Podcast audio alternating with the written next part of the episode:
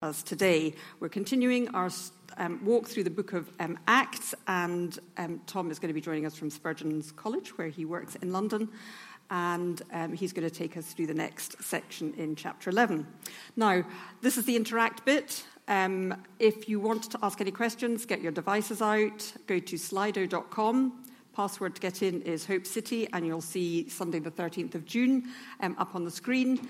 And um, get your thinking caps on, because the Bible shows things that you, that you want to um, uh, ask in connection with his talk. So get ready for that, and I'm going to hand over to Tom now, and at some point Nita is going to be doing the Bible reading. I'm not sure when. I think it's first.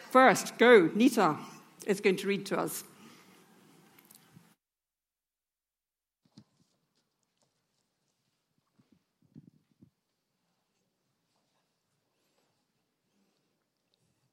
Acts chapter eleven, verses nineteen to thirty.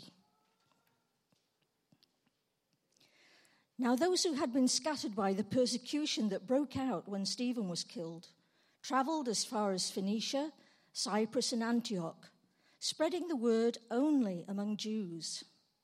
Some of them, however, men from Cyprus and Cyrene, went to Antioch and began to speak to Greeks also, telling them the good news about the Lord Jesus.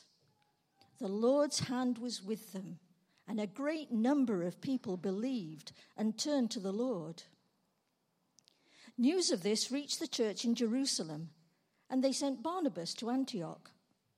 When he arrived and saw what the grace of God had done, he was glad and encouraged them all to remain true to the Lord with all their hearts. He was a good man, full of the Holy Spirit and faith, and a great number of people were brought to the Lord. Then Barnabas went to Tarsus to look for Saul, and when he found him, he brought him to Antioch. So for a whole year, Barnabas and Saul met with the church and taught great numbers of people. The disciples were called Christians first at Antioch. During this time, some prophets came down from Jerusalem to Antioch. One of them, named Agabus, stood up and through the Spirit predicted that a severe famine would spread over the entire Roman world. This happened during the reign of Claudius. The disciples, as each one was able, decided to provide help for the brothers and sisters living in Judea. This they did, sending their gifts to the elders by Barnabas and Saul.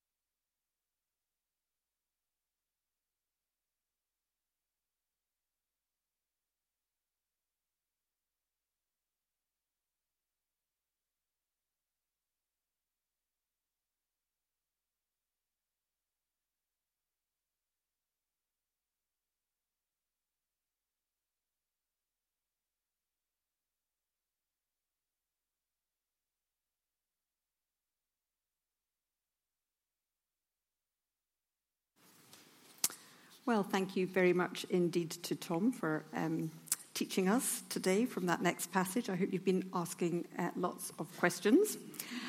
Um, we're going to have some responsive worship next, or are we leaving that to the end? We are. Sorry, I get very confused now that we're doing all these live things as well as um, using recording. So thanks, John and Jake.